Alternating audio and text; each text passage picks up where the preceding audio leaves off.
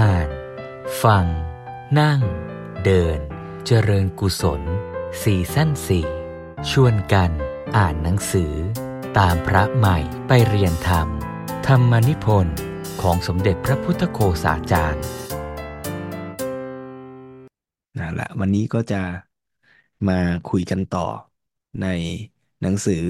ตามพระใหม่ไปเรียนธรรมตอนที่ห้าชื่อตอนว่าชีวิตพระใหม่ ได้เริ่มต้นอย่างนี้ ก็พอที่จะชื่นใจว่าเราได้บวชเรียนดี บวชเรียนมาแล้วเนี่ย จะต้องเริ่มต้นยังไง จริงๆแล้วบทนี้นี่ ก็เรียกว่าสรุปไตรสิกขาอยู่ในบทนี้เลยทีเดียวละ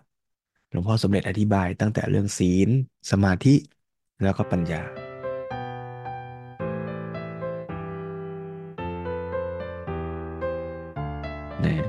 ในเรื่องของศีลเนี่ย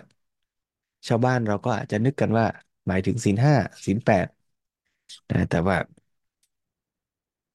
บวชเป็นพระแล้วเนี่ยหลวงพ่อสมเด็จเน้นย้ำให้เห็นศีลชุดที่มีสี่ข้อ ศีลชุดที่มีสี่ข้อคืออะไรนะก็คือปาริสุทธิศีลสี่ข้อหนึ่งก็คือปาติโมกสังวรศีล การสังวรสำรวม ในสิกขาบทที่เป็นข้อหลักข้อใหญ่ ถ้าเป็นพระก็ได้แก่ศีลที่เราเรียกกันว่า ปาติโมกสองร้อยี่สิบเจ็ดข้อนะถ้าเป็นของญาติโยมก็อาจจะเป็นศีลห้าศีลแปดนะอันนี้คือตัวสิกขาบทหรือแบบฝึกหัดที่เป็นข้อหลัก ซึ่งก็สำคัญเป็นหนึ่งในสี่ของปาริสุทธิศีลสี่แต่ยังมีอีกสามข้อคืออะไรนะข้อสองก็คือ อินทรีย์สังวรศีล การรู้จักใช้อินทรีย์ คือตาหูจมูกลิ้นกาย ว่าเราจะใช้ร่างกายของเราเนี่ยนะเราจะใช้ตาใช้หูของเรานี่อย่างไรนะซึ่งหลวงพ่อสมเด็จก็อธิบายไว้ในบทเนี้ยนะว่าเริ่มต้นตั้งแต่เป็นพระมาจะกินจะอยู่เนี่ยก็จะต้องมีการพิจารณานะพระเนี่ยก่อนจะใช้ปัจจัยสี่ก็จะมีบทสวดที่จะพิจารณา เช่นว่าก่อนจะฉันอาหาร ก็จะสวดบอกว่าปฏิสังขายโยนิโสปินทปาตัง ปฏิเสวามิเป็นต้น เนี่ยแปลความโดยสรุปว่าอาหารที่เราจะฉันบริโภคนี้เนี่ยนะก็เป็นสิ่งที่ฉันเพียงเพื่อให้ชีวิตนี้ดำรงอยู่ได้ เพื่อที่จะประพฤติพรหมจรรย์คือการทำความดีต่างๆ ไม่ใช่ว่า กินไปเพื่อเอาอร่อยอร่อย เพื่อโกหรูเพื่อเอาสนุกสนานบันเทิงประดับตกแต่งอย่างนี้เป็นต้น ในปัจจัยสี่อย่างอื่น ๆ ก็ชำนองเดียวกัน เพราะฉะนั้นก็ชวนให้เห็นว่าในแง่ของอินทรีย์สังวรก็คือ เราจะดู จะใช้จะกินอะไร เราก็สำรวมตาหูนะแล้วก็โยงไปถึงข้อที่สี่ด้วยคือ ปัจจยะปัจจเวกหรือปัจจยะสันนิสิตคือการที่ใช้ปัจจัยสี่ต่างๆนะเมื่อเราจะดูจะกินจะอะไรเนี่ยนะในแง่ของฝั่งขารับนะเราก็อินทรีย์สังวรนะจะเดินไปจะดูอะไร จะเอาตาไปมองอะไร ก็สำรวมตาหู ในแง่ที่จะรับอินพุตเข้ามาใช้ในชีวิตเป็นปัจจัยในการดำรงชีวิตนะจะกินจะใช้ก็พิจารณาด้วยดีนะหลวงพ่อสมเด็จก็ยกหลักธรรมสำคัญในเรื่องนี้ก็คือสันโดษนะสันโดษก็คือยินดีพอใจในวัตถุสิ่งเสพ เพียงเพื่อคุณค่าแท้ คือการดำรงชีวิตอยู่ได้ แต่ก็ไม่ได้หมายความว่าจะมีคุณค่าเทียมคือความอร่อยอร่อย ความสนุกสนานไม่ได้เสียเลยนะ ลวงพ่อสมเด็จก็ให้หลักว่ามีได้ แต่ขอให้เอาคุณค่าแท้เป็นหลักไว้ก่อน คุณค่าแท้เป็นหลักไว้ก็แปลว่า สมมติอย่างเรื่องกินอาหารเนี่ย ก็ต้องเอาคุณค่าแท้ คือกินเพื่อโภชนาการเพื่อสุขภาพร่างกาย เป็นหลักไว้ก่อน ไม่ใช่ว่า กินเพื่ออร็ดอร่อย แต่ทำลายสุขภาพ อย่างนี้ก็เรียกว่าเอาคุณค่าเทียมเป็นหลักจนเสียคุณค่าแท้ ก็ไม่ถูกละนะเพราะฉะนั้นในเรื่องของการใช้ปัจจัยสี่เนี่ยก็ มีหลักสำคัญก็คือว่า ต้องเอาคุณค่าแท้เป็นหลักไว้ แล้วก็รู้สึกยินดีพอใจกับการที่เราจะกินอยู่อย่างง่าย ใช้สอยเพื่อการดำรงชีวิตที่แท้เรียกว่าสันโดษ แต่การสันโดษนั้นก็ต้องเน้นย้ำต่อไปอีกว่าสันโดษในการเป็นอยู่ สันโดษในวัตถุสิ่งเสพ แต่ว่าไม่สันโดษในกุศลธรรมการทำความดีนะไม่ใช่ว่า โอ้ เราทำดีเท่านี้พอแล้ว เราเรียนหนังสือเอาแค่พอผ่านพอแล้ว อย่างนี้เรียกว่าสันโดษในการทำความดี อย่างนี้ผิดหลัก แต่ต้องย้ำว่าคำว่าสันโดษนั้นใช้ในเรื่องของวัตถุสิ่งเสพว่าในเรื่องของการกินอยู่ เราสันโดษว่ากินเท่านี้สนองกับคุณค่าแท้ที่ร่างกายต้องการ ไม่ใช่ว่ากินเอาอเด็ดอร่อยเพลิดเพลินจนเกินเกินความจำเป็นของร่างกาย หรือว่าเราจะใช้โทรศัพท์ ใช้รถใช้บ้าน เราก็ใช้เพื่อคุณค่าแท้ นะไม่หลงไปกับคุณค่าเทียมจนเกินไปนะแล้วก็มีความสุขกับสิ่งที่ได้ เพื่อสนองคุณค่าแท้นั้นด้วยนะ อันนี้คือสันโดษในวัตถุสิ่งเสพ แต่เรื่องการทำความดีทำกุศลนั้น ไม่รู้จักพอทำไปเรื่อยตามเหตุปัจจัยที่จะทำได้นะแต่ก็ไม่ใช่ว่าไปถึงขั้นว่า จะต้องทำให้ได้สมใจอยากนะทำก็ต้องทำตามเหตุปัจจัย ถ้าสิ่งนั้นมันเกินกำลังที่เราจะทำได้ ก็ต้องรู้ตามเหตุปัจจัยว่า เราทำได้แค่นั้นนะดูอย่างพระพุทธเจ้าเป็นอยู่อย่างง่ายเนี่ย เรียกว่าสันโดษในวัตถุสิ่งเสพมีผ้าจีวรไม่กี่ผืน นอนใต้ต้นไม้นะจาริกไปด้วยพระบาทเปล่า เป็นอยู่ง่ายมีความสุขง่าย แล้วก็ไม่ใช่ว่าเป็นอยู่ง่ายอย่างทุกทรมาน ระทมขมขื่นนะ แต่ก็มีความสุขอิ่มเอม กับสิ่งที่เป็นอยู่อย่างนั้นแต่ในความเป็นอยู่ง่ายนั้นเนี่ย พระองค์ทรงใช้ชีวิตของพระองค์นั้นทำประโยชน์แก่ผู้คนอย่างเต็มกำลังความสามารถ ไม่ย่นระย่อว่า โอ้ขี้เกียจแล้ววันนี้ไม่ไปสอนดีกว่า แต่ว่าสอนใครได้แค่ไหนอย่างไรก็ทำตามเหตุปัจจัย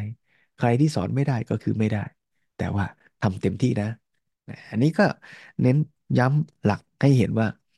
การที่เราจะเป็นอยู่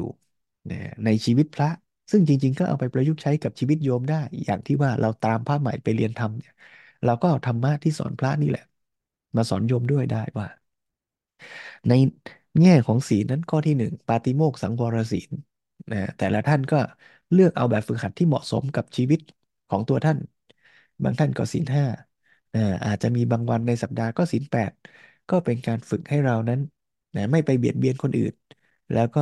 ฝึกที่จะมีอิสระจากวัตถุสิ่งเสพมากขึ้นนะสังเกตว่าศีลข้อหกข้อเจ็ดข้อแปดเนี่ย ที่เพิ่มเข้ามาในศีลแเนี่ย ก็จะเน้นในเรื่องว่าให้เราเป็นวัดเป็นอิสระจากวัตถุสิ่งเสพ ไม่ต้องไปติดในเรื่องดูหนังดูละครฟังเพลงที่นั่งที่นอนสูงใหญ่ ให้เรารู้สึกว่าโอ้ชีวิตเราดีนะอยู่ง่ายๆ ก็อยู่ได้นี่ก็มีความสุขเหมือนกันนะ มีหนำซ้ำยังดีซะด้วยทำให้เรามีโอกาสที่จะเอาเวลา เอากำลังแรงกาย นะไปพัฒนาไปทำประโยชน์อย่างอื่นได้ ไม่ต้องไปมัวหาว่าเออเย็นนี้จะกินอะไร คืนนี้จะดูซีรีส์เรื่องไหนอะไรเงี้ยนะนะเนี่ยปาติโมกสังวรศีลก็จะโยงไปสู่เรื่องอินทรีย์สังวรไปสู่เรื่องปัจจยสันนิสิตการใช้ปัจจัยสี่ในการดำรงชีวิต และอีกข้อหนึ่งก็คือ อาชีวะปาริสุทธิศีล การประกอบอาชีพเลี้ยงชีวิตในทางที่ชอบ ไม่ประกอบมิจฉาชีพ ไม่ไปฉ้อโกงหลอกลวงใครนะฮะมันทั้งหมดเนี้ย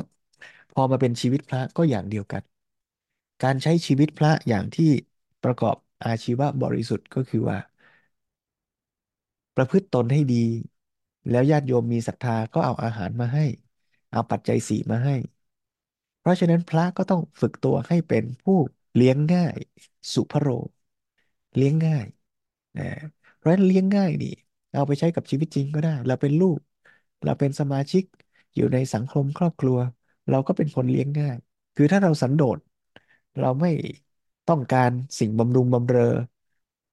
ตาหูจมูกลิ้นกายมากนัก เราก็เป็นอยู่อย่างง่ายๆนะถ้าเป็นพระญาติโยมก็เลี้ยงง่าย ไม่ต้องไปหาข้าวของยากลำบากนะเปรียบเหมือนผึ้งที่เก็บน้ำหวานจากดอกไม้นะคือ ผึ้งก็ต้องอาศัยดอกไม้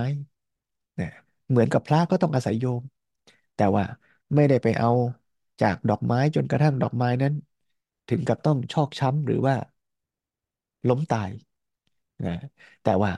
ก็ไปเอาดอกไม้ เอาน้ำหวานจากดอกไม้นะพอที่ตัวเองจะเลี้ยงชีวิตอยู่ได้นะแล้วก็ถ้าตรงไหนเกื้อกูลช่วยเหลือดอกไม้ได้ ในการผสมเกสรก็ช่วย เป็นท่าทีของผึ้งกับดอกไม้ เหมือนกับพระกับโยมนี่แหละ แต่พระก็อาศัยโยมจริงๆ ไม่มีโยมพระก็อยู่ไม่ได้ นี่เป็นระบบสังฆะสังคมที่พระพุทธเจ้าได้ทรงออกแบบไว้ แต่ไม่ใช่ว่าให้พระไปขุดเผือกขุดมัน ไปปลูกปลูกผักปลูกข้าวกินเอง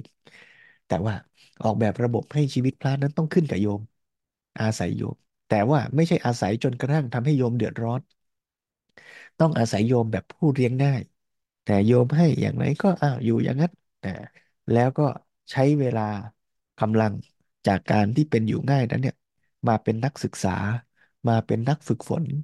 มาเป็นนักพัฒนาตน เพื่อที่จะเอาความรู้ความสามารถนั่นแหละ ไปช่วยเหลือไปบอกโยม ไปพัฒนาให้กับโยมต่อไปได้นะอย่างนี้ก็เรียกว่าเกื้อกูลแก่โยมด้วยนะเพราะฉะนั้นเราก็จะเปลี่ยนวิถีชีวิต จากวิถีของการเป็นผู้ที่เน้นการเสพบริโภค เอาอร็ดอร่อย เอาสิ่งบำรุงบำเรอเยอะๆ มาเป็นนักศึกษา คือบริโภคเท่าที่จำเป็นเพื่อเอาชีวิตเอากำลังแรงกายไปศึกษาพัฒนาตัวนะเปลี่ยนจากนักบริโภคเป็นนักผลิต เป็นนักสร้างสรรค์ จุดแยกก็คือ เราจะใช้ตาหูจมูกลิ้นกายนั้นเพื่ออะไร ถ้าเราใช้ตาหูจมูกลิ้นกาย มุ่งเพื่อการแสวงหาสุขเวทนา ต้องการกินอาหารเพื่ออร่อย ต้องการที่จะเป็นอยู่เพื่อสบาย เราก็จะเป็นนักบริโภค เป็นนักเสพ แต่ถ้าเราใช้ตาหูจมูกลิ้นกายเพื่อหาความรู้ เพื่อพัฒนาตน เพื่อฝึกตน เราก็เป็นนักศึกษา เป็นนักผลิต เป็นนักสร้างสรรค์เพราะฉะนั้นสิ่งที่จะมาช่วยเกื้อกูลให้การฝึกฝนพัฒนาตัวเองอย่างนี้เป็นไปได้ดี ก็อาศัยสิ่งแวดล้อมเป็นตัวช่วยด้วย สิ่งแวดล้อมที่เอื้อเกื้อกูลนั้นเนี่ยนะฮะก็เรียกว่าสิ่ง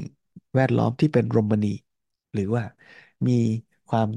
เกื้อกูลต่อการฝึกฝนพัฒนาชีวิตเนี่ยซึ่งก็จะนะมีในแง่ของทั้งสภาพความเป็นอยู่นะแล้วก็สิ่งที่จะมาเป็นอ่าอินพุตให้กับอินทรีย์ต่างๆ ถ้าเราอยู่ในสภาพแวดล้อมที่ดี นะมีธรรมชาติที่รื่นรมนะมีอินพุตสื่อสารมวลชน มีปรโตโคสะเสียงจากผู้คนรอบข้างที่ดี ก็จะทำให้เราพัฒนาชีวิตความเป็นอยู่ได้ดีได้ง่ายนะเพราะฉะนั้นโดยสรุปรวมแล้วเนี่ยในขั้นต้นของการฝึกพัฒนาชีวิต ก็เริ่มต้นมาจากเรื่องศีนั่นแหละแต่แต่ว่าศีนั้นไม่ใช่แปลว่าแค่ศีห้าแล้วจบ แต่ว่าต้องหมายความกว้างเป็นปาริสุทธิศีลสี่นะคือปาติโมกสังวรศีลนะแล้วแต่แต่ละท่านจะศีลห้าศีลแปดศีลสองร้อยยี่สิบเจ็ดก็ว่ากัน อันที่สองก็คือ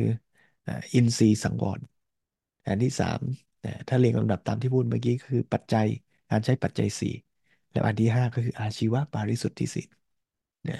ได้ไหวพระไม่ว่าโยม ถ้าเราตั้งหลักอย่างนี้ได้เนี่ยก็จะเป็นพื้นฐานในการที่เราจะได้ฝึกหัด พัฒนาชีวิตให้ดีงามยิ่งขึ้นต่อไป เปรียบเทียบกับพระนี้ ถ้าเกิดว่าพระมีศีลไม่ดีซะแล้ว เริ่มต้นบวชมาก็เพื่อจะเอาเอาลาภ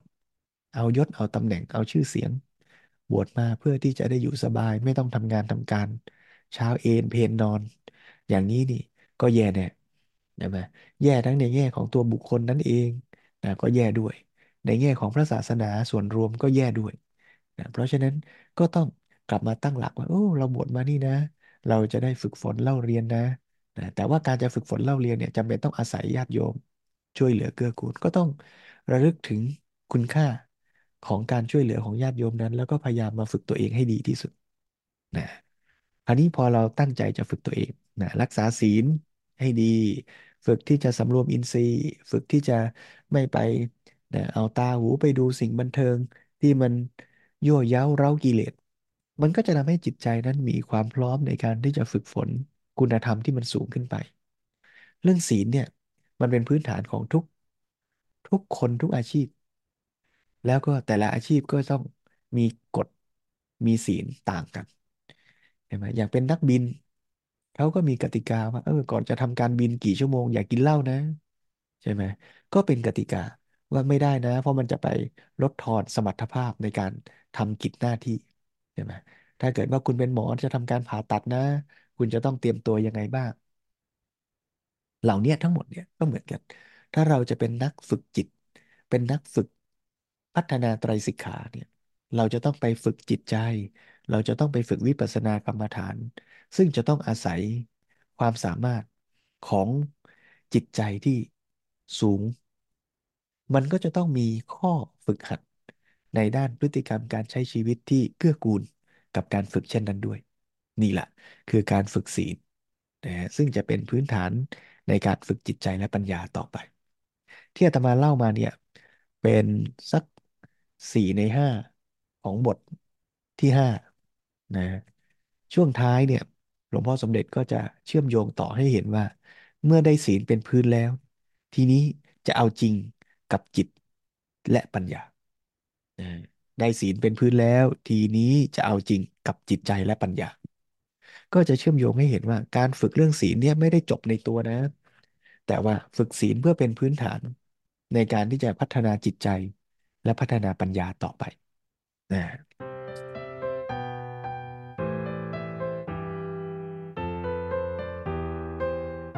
ได้สิ่งเป็นพื้นแล้ว ทีนี้ จะเอาจริงกับจิตใจและปัญญา พอปฏิบัติในขั้นพื้นฐานของศีล เหมือนวางระบบชีวิตในความสัมพันธ์ภายนอก กับสิ่งแวดล้อมทั้งทางสังคม และวัตถุธรรมชาติให้เป็นไปด้วยดี ในทางที่เกื้อกูลกันแล้ว จากนี้ในขั้นต่อไป ก็เชื่อมต่อเข้าในการปฏิบัติสูงขึ้นไป สู่การพัฒนาจิตใจและปัญญา ตอนนี้เรียกว่า ชาคริยานุโยคแปลว่า การหมั่นประกอบความตื่น ข้อนี้หมายความว่าอย่างไร โบราณแปลกันมาว่า การประกอบความเพียรเครื่องตื่นอยู่ หมายความว่า ไม่เห็นแก่หลับแก่นอน ใช้เวลาให้เป็นประโยชน์ โดยเรามีสติตื่นตัวอยู่ ก็มาคำนึงระลึกว่า อะไรที่เราควรจะทำซึ่งเป็นกิจหน้าที่ในไตรสิกขา เป็นกิจหน้าที่ของพระสงฆ์ในพระธรรมวินัย แล้วเราก็ทำกิจหน้าที่นั้นๆ โดยมีสติที่ตื่นตัวอยู่ตลอดเวลา เพราะฉะนั้น พระนี้เมื่อมีอินทรียสังวร และโภชเนมัตัญญุตาเป็นฐานแล้ว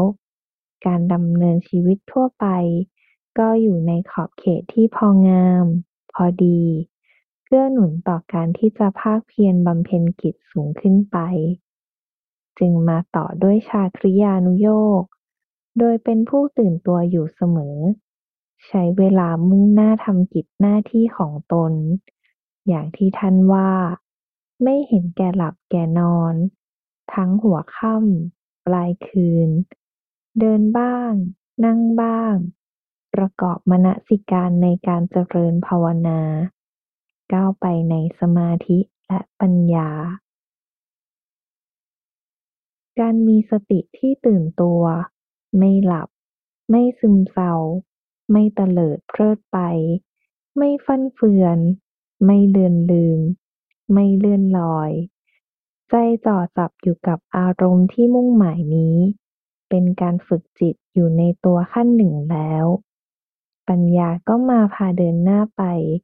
ในการจัดการกับจิตและอารมณ์ ให้สมความมุ่งหมาย แค่นี้ก็เริ่มต่อเข้าสู่สมาธิและปัญญาแล้ว เป็นอันว่า อินทรียสังวร และโภชเนมัตัญญุตาที่เป็นศีล ช่วยเป็นฐานให้พร้อมที่จะก้าวไปในสมาธิและปัญญา โดยตั้งต้นที่ชาคริยานุโยคนี่แหละ แม้แต่ตัวโภชเนมตัญญุตาเอง ก็ใช้ต่อศีลไปถึงสมาธิและปัญญาได้อยู่แล้ว อย่างที่ว่าเมื่อกี้ เวลาจะกิน พฤติกรรมในการกินจะพอดีได้ ก็ต้องมีปัญญารู้ให้แล้ว โดยต้องรู้เข้าใจความมุ่งหมายว่า จะเอาอะไรแค่ไหน นี่ก็คือฝึกปัญญาไปด้วยในระดับต้นๆ และพร้อมกันนั้น ก็ต้องควบคุมจิตของตัวเองได้ ให้จิตของเราเอาด้วยตามที่ปัญญาบอกให้ แล้วดำเนินไปในทางที่ถูกต้อง จึงเกิดความพอดีขึ้นมา และจิตนั่นแหละ ก็เกิดความพอใจที่กินแล้วได้คุณภาพชีวิต เมื่อพอใจแล้วก็เต็มใจ แล้วก็ตั้งใจ จะเอาจะทำอย่างนั้นต่อไป คนพวกหนึ่งนั้นมีความสุขเมื่อได้กินสนองความต้องการในการเสพพออร่อยก็สุข ทีนี้อีกคนหนึ่ง พอมีปัญญารู้ว่า เราควรกินเพื่อคุณภาพชีวิต พอได้กินอะไรที่ทำให้เกิดคุณภาพชีวิต ก็มีความสุขจากการสนองความต้องการในคุณภาพชีวิต นี่ก็เป็นเศรษฐกิจอีกแนวหนึ่ง ในเศรษฐกิจของคฤหัสถ์เขากินเพื่อสนองความต้องการในการเสพแต่ของพระนี่เป็นเศรษฐกิจที่มากับการกิน โดยได้สนองความต้องการในการทำให้เกิดคุณภาพชีวิต วัตถุประสงค์ต่างกันทำให้เป็นระบบเศรษฐกิจคนละระบบ การแยกแยะเศรษฐกิจโดยวัตถุประสงค์ของการบริโภคที่ต่างออกไปอย่างนี้ลัทธิเศรษฐกิจทั่วไปไม่ได้คำนึง เขาไม่คิดไม่นึกถึงเลย เขาเอาเศรษฐกิจแบบที่มองไปแค่ว่า มีวัตถุกินใช้พอสนองความต้องการในการเสพ บอกว่าทำอย่างไรจะได้สนองความต้องการเสพนั้น ให้เกิดความพึงพอใจ ที่ว่าพึงพอใจของเขาก็คือ ความพึงพอใจในการที่ได้เสพ ทีนี้ว่าตามหลักของพระศาสนา ถ้าได้กินสนองความต้องการในการทำให้เกิดคุณภาพชีวิต เราก็มีความสุขเกิดขึ้นมาอีกอย่างหนึ่ง ซึ่งเป็นความสุขทางปัญญา อันนี้เมื่อว่าตามหลักของการศึกษาพัฒนาคน ก็คือเปลี่ยนจากตัณหามาเป็นฉันทะ อยากกินเพื่อได้เสพให้สมใจ เรียกว่า ตัณหา อยากกินเพื่อให้ได้คุณภาพชีวิต สมดังที่ปัญญา รู้ เข้าใจ เรียกว่า ฉันทะ แยกกันไปคนละทิศ นี่ก็การศึกษาทั้งนั้น ถ้าพบของดีที่ถูกต้อง ก็อย่าไปแยกเลยว่า ระบบเศรษฐกิจของคฤหัสถ์กับระบบเศรษฐกิจของพระ ทุกคนควรพัฒนาเข้าสู่ระบบเศรษฐกิจมัชิมาไปด้วยกัน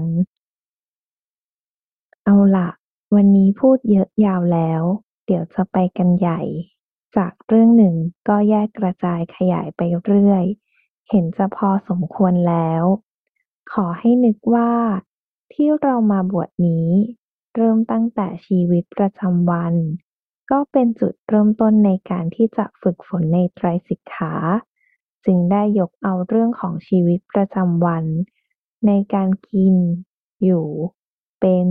อยู่ ได้แก่ การเสพบริโภคใช้ปัจจัยสี่ เช่น ฉันภัตตาหาร แล้วก็เรื่องอินทรียสังวร การใช้ตา หู จมูก ลิ้น กาย ใจ มาพูดกัน เรื่องเหล่านี้คิดว่าไม่เฉพาะพระเท่านั้นที่จะต้องฝึก ญาติโยมประชาชนก็ต้องฝึกด้วย โดยเฉพาะเด็กๆ ถ้าเด็กๆ ปฏิบัติตามหลักการนี้ ก็จะมีความภูมิใจ และมั่นใจตนเอง เพราะเป็นการปฏิบัติที่เกิดจากปัญญา คนที่มีปัญญาทำอะไรอะไรด้วยความรู้ ทั้งรู้เข้าใจสิ่งนั้น เรื่องนั้น รู้หลักการ รู้เหตุผล รู้ความมุ่งหมาย รู้ว่าตนทำถูกต้อง ตรงความมุ่งหมายแล้ว เมื่อรู้ชัดแก่ใจ ก็จะมีความมั่นใจในตัวเองอย่างจริงจัง ดีกว่าความมุ่งแล่นของใจ ที่เป็นไปแค่ตามความรู้สึก ที่ตนเองเป็นเพียงผู้ถูกกระทำโดยถูกกระทำตามแรงกระตุ้นเร้าของผัสสะหรือเต้นไปตามค่านิยมของสังคม ต้องอาศัยผู้อื่น ขึ้นต่อคนอื่น ที่จะเห็นว่า เราโก้ เราเท่ พ่อเขาเฮด้วย เราก็ภูมิใจ แต่ถ้าเป็นคนมีปัญญาอย่างที่ว่าแล้ว พอรู้ความมุ่งหมายของการกระทำนั้น มองเห็นชัดกับตนเองว่าเป็นความถูกต้อง เช่น กินเพื่อเลี้ยงร่างกายให้มีกำลังที่จะทำอะไรอะไรได้ พื่อให้มีสุขภาพดี ก็มีความมั่นใจเลยว่า เรากินอาหารอย่างถูกต้อง และตรงตามความจริงแน่นอน ก็ภูมิใจเองได้เลย ไม่ต้องไปอาศัย ไปรอใครมายกย่องแล้ว มันเด็ดขาดในตัว ฉะนั้นจึงเป็นความมั่นใจที่แท้จริง ไม่ใช่แค่ว่าปฏิบัติถูกต้องตามหลักพระศาสนา แต่คือตรงตามความเป็นจริง ที่มันเป็นอย่างนั้น ฉะนั้นเด็กนักเรียน ลูกๆหลานๆ ก็จึงต้องฝึกตามหลักการนี้เหมือนกัน พระเหล่านี้เพียงเป็นตัวอย่างให้ วันนี้ขอพูดในเรื่องนี้ไว้เพียงเท่านี้ก่อน และให้รู้ไว้ด้วยว่า นี่คือเข้ามัชฌิมาปฏิปทา เราพูดว่ามัชฌิมาปฏิปทานี้ใช้ได้ และที่จริงพึงต้องใช้ในทุกอย่าง แต่บางทีผู้ที่ฟังอาจจะไม่เห็นชัดว่า เป็นมัชฌิมาปฏิปทาอย่างไร ตามที่ได้อธิบายไปแล้ว จะเห็นว่า นี้แหละมัชฌิมาปฏิปทาเป็นอย่างนี้ นี่เป็นการปฏิบัติที่พอดีในการกิน ความพอดีในการกินเกิดขึ้นแล้วใช่ไหม นี่ก็เป็นมัชฌิมาปฏิปทา เสร็จในตัวไปจุดหนึ่ง มัชฌิมาปฏิปทา คือทางสายกลาง ทางแห่งความพอดี ทางแห่งดุลยภาพ เป็นข้อปฏิบัติที่เป็นบูรณาการ โดยมีศีล สมาธิ ปัญญา พากันมาครบ ทั้งพฤติกรรม จิตใจและปัญญา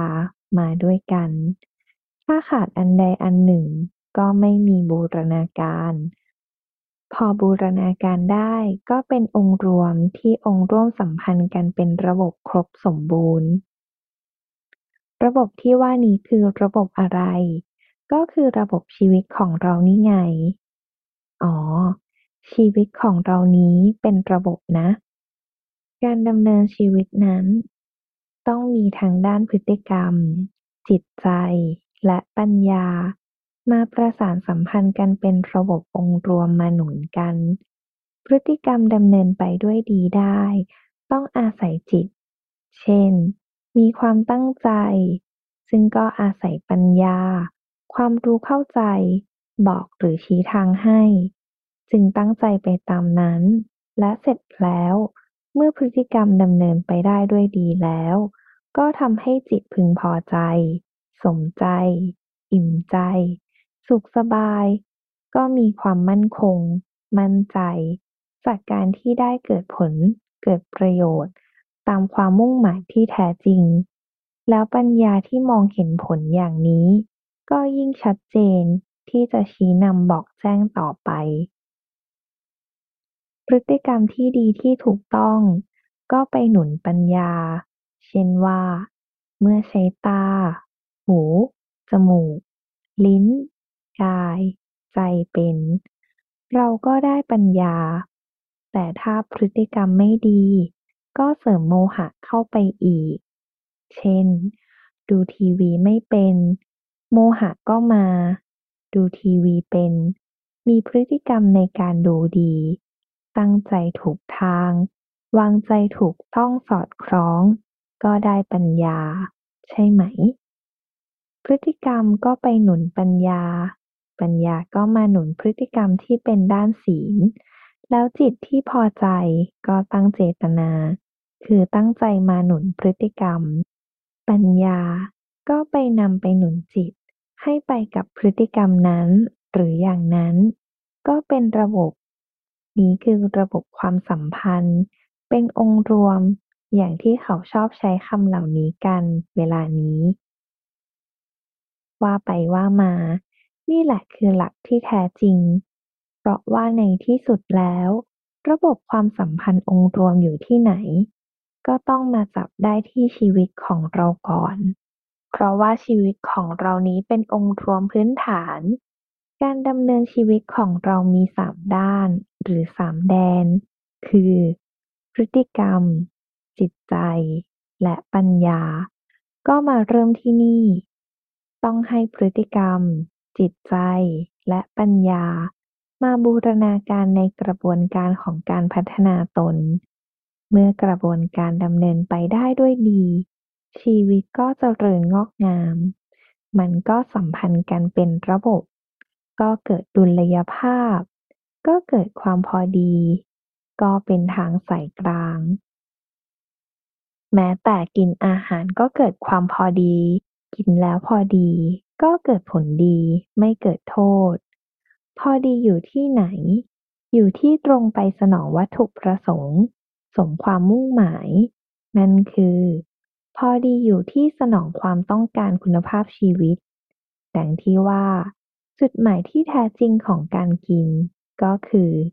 กินเพื่อคุณภาพชีวิตที่จะให้ร่างกายแข็งแรง มีสุขภาพดี ทำกิจหน้าที่ได้ เมื่อพอดี ตรงความมุ่งหมาย ทางสายกลางก็มา แล้วอย่างนี้แหละ จึงเรียกว่าโภชเนมัตตัญญุตา แปลว่า รู้จักประมาณในการบริโภค คือ กินพอดี กินพอดีก็คือ กินไปในทางสายกลาง เป็นวงกลมของล้อที่หมุนเดินหน้าต่อไป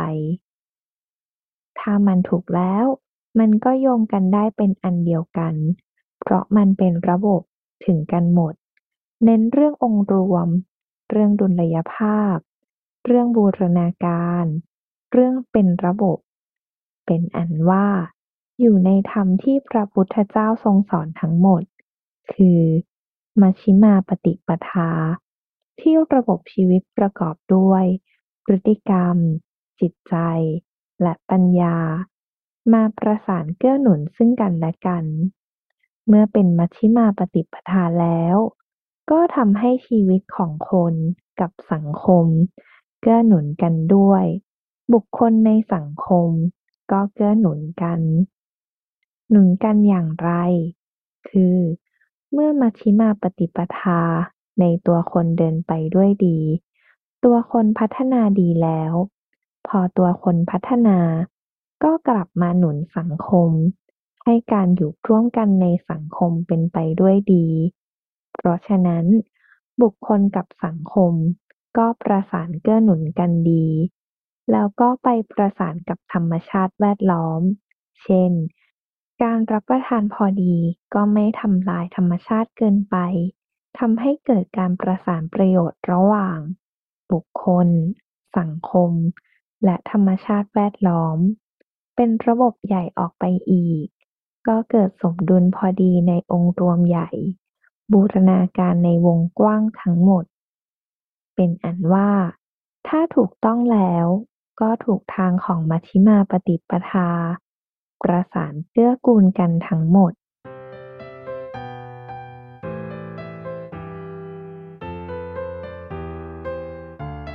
จะเรียกว่ารวมความในเรื่องของอข้อปฏิบัติที่ไม่ผิด หรือข้อปฏิบัติที่เป็นแก่นสารเนื้อแท้ ซึ่งจะนำผู้ปฏิบัติให้ถึงความเจริญงอกงามในธรรมนะที่เมื่อกี้โยมหมอแป้งนะพูดชื่อหมวดธรรมไว้ให้แล้วก็คืออปันนกะปฏิปทาสามข้อนะสามข้อเนี้ยตอนที่อาตมาเรียน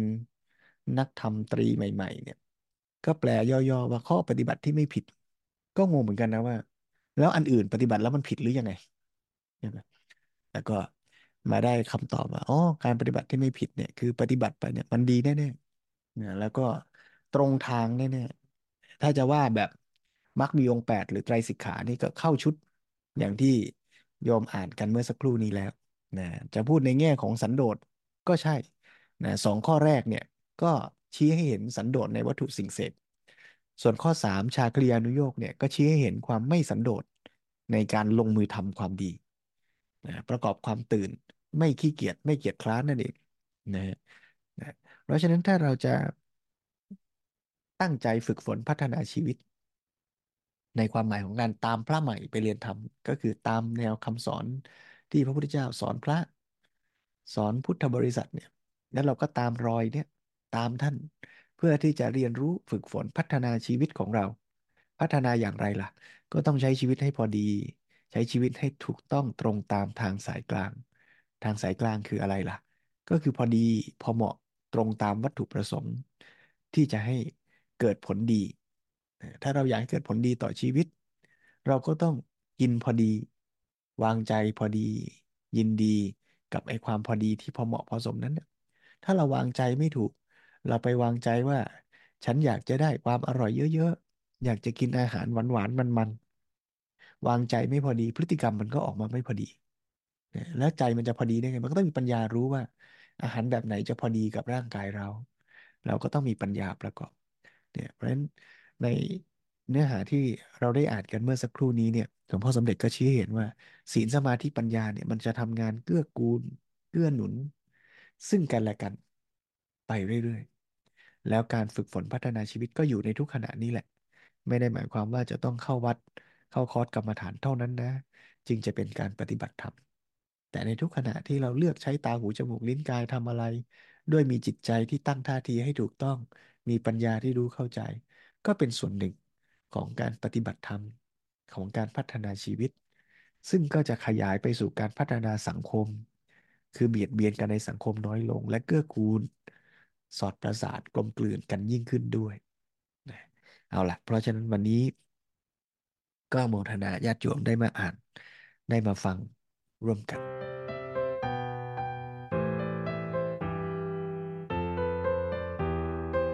เรามีเวลาอีกสัก 20 นาที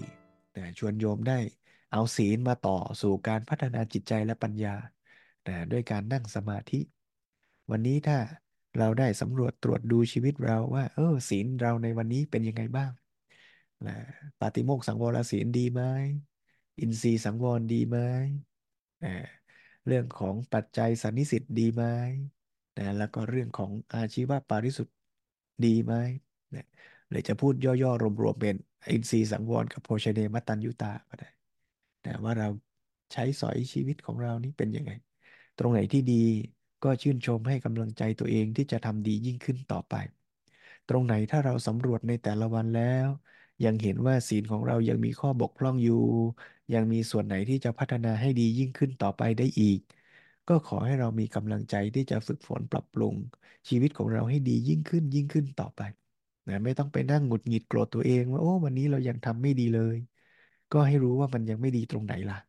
แล้วเราจะได้ฝึกฝนเราจะได้พัฒนาให้ดียิ่งขึ้นต่อไป แล้วที่เราทำมาดีแค่ไหนก็แค่นั้นแหละ ก็ให้เป็นบาดฐานในการที่จะได้มาฝึกจิตใจ ฝึกปัญญาร่วมกันนะด้วยการทำสมาธิจะเจริญสมถะหรือวิปัสสนาก็ได้ตามที่แต่ละท่านนะคุ้นเคยหรือว่าตั้งใจที่จะฝึกร่วมกันในค่ำคืนนี้นะขอให้โยมได้ใช้เวลาร่วมกันสัก 15 นาทีนะในการเจริญจิตและปัญญาด้วยการฝึกภาวนาร่วมกัน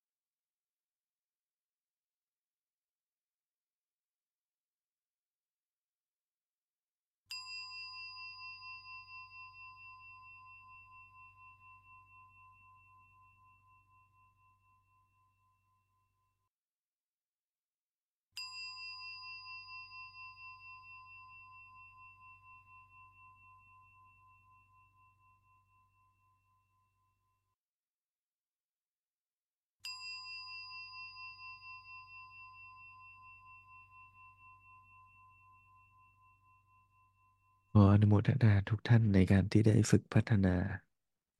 ทั้งพฤติกรรมจิตใจและปัญญาของตนของตนนะโยมเนาะ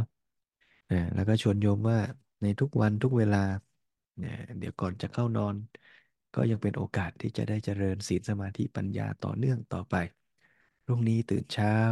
ใครจะไปเล่าเรียนศึกษาทำการงาน ก็ให้ทุกขณะในชีวิตเป็นการเจริญ ศีลสมาธิปัญญาทำ ดำเนินชีวิตให้พอดี จะคิดจะพูดจะทำอะไรก็มีปัญญาประกอบ รู้ว่า